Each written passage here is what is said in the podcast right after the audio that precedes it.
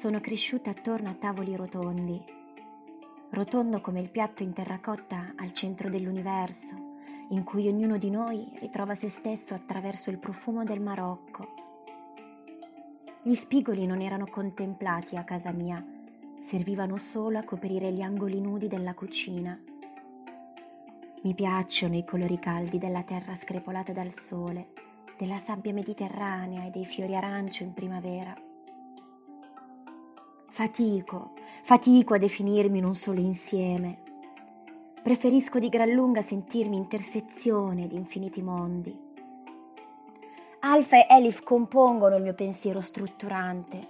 Oriente e Occidente dialogano in me da quando cammino, a dieci mesi dalla nascita. Penso sia la curiosità ad avermi mossa così presto. Mia mamma mi riprendeva se suonava qualcuno al citofono e chiedevo chi fosse, perché ognuno, ognuno deve sentirsi benvenuto.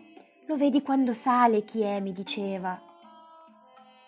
La domenica, la domenica sapeva sempre di couscous e tiramisù.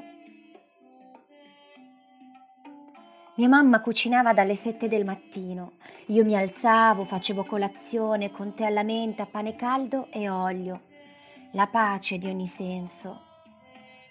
Finivo, sistemavo casa, aprivamo tutte le finestre, mettevamo l'incenso più buono, gli abiti e i profumi più accoglienti. Alle dodici era già tutto pronto, la tavola apparecchiata e mia mamma sapeva di muschio fresco e la casa era illuminata di festa. Eravamo pronti ad accogliere l'ospite a pranzo.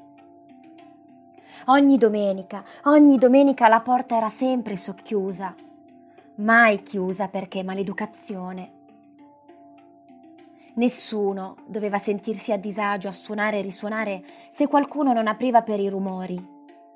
I bambini, i bambini dovevano essere liberi di scendere in giardino a giocare e risalire a mangiare i dolci che mio papà puntualmente faceva trovare.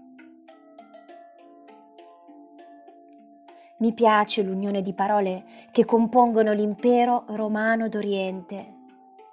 Ci vedo il sunto etimologico del prodotto generazionale di bipolari culturali come me.